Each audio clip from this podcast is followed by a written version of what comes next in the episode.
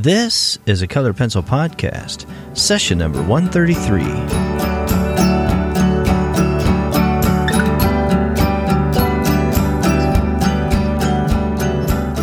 Welcome to Sharpened Artist, a colored pencil podcast where we discuss in detail all things in and around colored pencils and the colored pencil artist.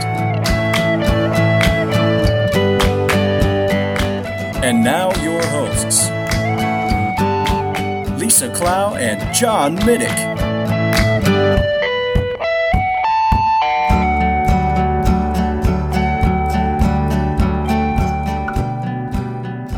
Hello, my name is John Middick of sharpenedartist.com, and I'm joined once again by Lisa Clough of Lachri Fine Art. Lisa, how are you today? I am great. How are you? You know, I am always never better, Lisa. I know. I don't even know why I bother asking. Why do you? I don't so know. I don't I don't either. why why do you ask questions? so what are what are we doing today, Lisa? Today we're doing another art Q&A. We've got one here from Mary Ann who says, "What is the best way to transfer a pattern to dark Mi-Teintes paper for colored pencil without ending up with a bunch of graphite lines that I can't cover with colored pencil?" I love this question. So, what I do when I work on dark Mi-Teintes paper, which I actually really like, it's fun to draw on. I actually draw it out with a white colored pencil. With that, I am not going to freehand on onto that paper because when you get eraser marks, they show. Now, I've never really liked transfer paper for colored pencil. Those lines just tend to come out a little bit too thick. It's not my preference. You could use that and you could use white transfer paper. You just want to make sure it's not an oil-based one. That is a possibility. You just have to make sure that your colored pencil does cover it all the way because those won't erase all the way. So that's just something you have to be aware of when you put in your lines if you're going to use white transfer paper. If you do, I've always liked the Loew-Cornell transfer paper, but what I prefer, what I have found to work the best and make it so that I don't have any lines showing through, I'm never fighting that, is just to use one of my cream or white polychromos colored pencils because they're not super opaque, they're not real waxy, so it's easy for me to go on top of them with my other pencils later on. I don't like using my wax based pencils to initially draw it because it seems like it almost creates a line that it, you sometimes can end up fighting with, whereas an oil based pencil like the polychromos, that for me is best for my lines plus polychromos sharpened to a finer point. So again for line work that works best. But that's how i actually draw things out. And you can use a projector or well, i should rephrase that i use a projector when i work on the black paper. I'll have either one of two things. I freehand it onto another piece of paper and then i scan or take a photo of that image put it onto the computer and then load that onto my projector. Or i just use the projector for the original photo if i want to just trace it that way without having freehanded anything. But I find that projectors give me the cleanest results along with one of my lighter colored polychromos. And you can even use like a gray polychromos. You don't have to go super light. If you're working on a piece that, that you're worried about the white showing through, use a darker one. They still show up enough that you can see your lines. I've drawn on black paper before, and I did a, a white portrait of my daughter on black paper. I've done some darker colored papers as well. Here's here's one thing that you could do is you could use a Col-Erase by Prismacolor. That's neither oil or wax based, and they erase very easily Ooh, nice. and without any effort. You know, you just take it, tap it with like a kneaded eraser or something like that. So I like using the Col-Erase line anyway for doing my layout of my drawing before I begin. I just like that a lot better than graphite. And if that graphite bothers you a lot too, because it bothers me, I don't like seeing those graphite lines anywhere. Then yeah, take a look at that. Look at the Col-Erase lines, and then the other suggestions that Lisa gave, I think are are really strong. You could also use you know like a light box or something like that. If that'll does that show through Lisa on the Mi-Teintes dark paper? No, I didn't really have luck with it showing through. It didn't work. Is well it too me. dark or something? Yeah. Okay, well, don't do that then. That's where the projector worked much better. Yeah, and you could also use like if you wanted, just use like an 18 inch ruler or something, depending on how big you know this is. But you could use like a ruler and get your your bearing points, you know, over there on the drawing, and then fig- Yeah. kind of figure out where everything is. And The problem kind I have with it. that, though, and this is why I don't like to freehand onto black paper, is that when you make those eraser lines, it's so easy to have one of those eraser marks if you wanted to leave part of the background dark or, or an area like that. You can have an area that you just, that eraser mark is just there. It doesn't take Yeah. much to have an accident and then you have to start all Yeah. over again. And Yeah, just so I really never personally hand. freehand onto dark paper. Yeah. All right. So next question from Janine. She says, I currently paint and draw for a hobby. However, I would like to take it to the next level and start a small online business and sell my work to the public. I would like to sell original work in prints. My question for you, what equipment and computer programs do you suggest I would need to get started? Not sure if I want to photograph my own work or contract this out. I work from my own photographs and life studies. Any advice would be greatly appreciated. Congratulations to you, Janine, for taking this step. And this is a big step. It's a huge one. And one word of advice I would give you now that you're getting serious about going into business for yourself and you're wanting to treat this like a business is to be regimented about your time and decide, okay, these you know, th- I, I'm not sure what else you're doing if you have a day job or night job or something. If you have some other gainful employment anywhere, then I know your time is limited. So just decide ahead of time how much time you're going to dedicate to this business. But then beyond that, also set yourself a, schedule, you know, with, you can also work in some flexibility within that schedule, but have a schedule and try to stick as close to that as you can. So anyway, let's get on to what you're asking here about selling work to the public.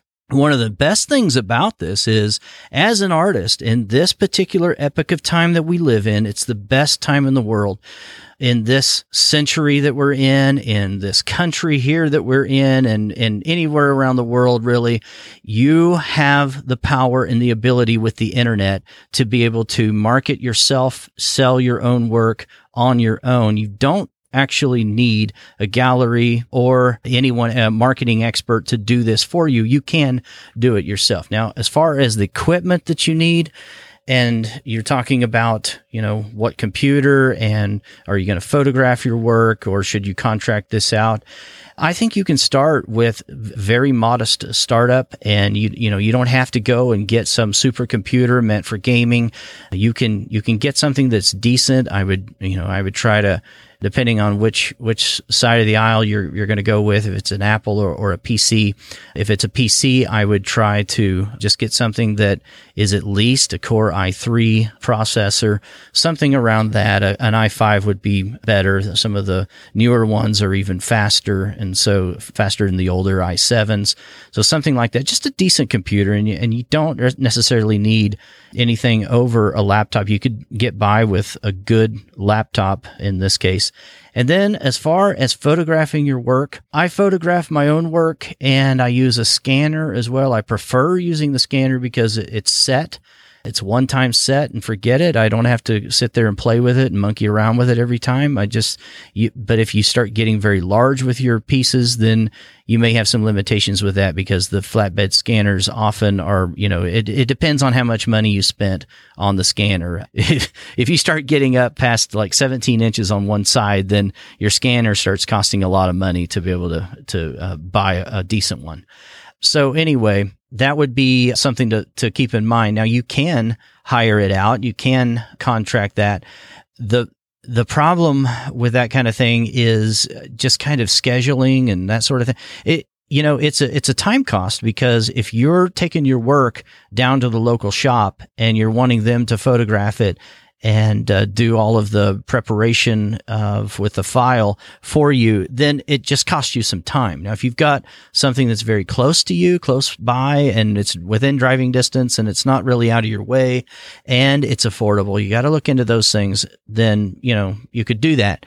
But yeah, I would just caution you to be very careful about that because you can buy this equipment yourself, and you can you know you can you can do all of this on your own. So that that would be my advice there. Yeah, I would I am I'm with John on that one. I would learn to do it yourself because you're probably not going to make much money with your art to start with. You're, mm-hmm. you know, every all of this can get expensive when you're starting out and the more you can learn to do yourself, absolutely the better. And you really do get to a point where it's kind of like if I want something done right, I'm going to do it myself. I've seen where people hired photographers to take photos of their work and it's like, yeah, but you can't make a print of that. The angle's off. This is off. And it's like it's a decent photo of the piece for online, but not really for prints and it's just I think if you can learn to do it yourself, that is the best way to go. And if you're like me and you produce a lot of artwork every single week, then you're not going to want to pay to have that many, you know, go to a professional every time you need to, to be able to make a print. It makes it so much easier if you can do it yourself on your own time and your own co- everything. It's just easier. And the, the equipment that you, I use, I go with a DSLR on that. And my first one, I want to say I spent about $500 for a Nikon, like their entry DSLR, and it came with two lenses.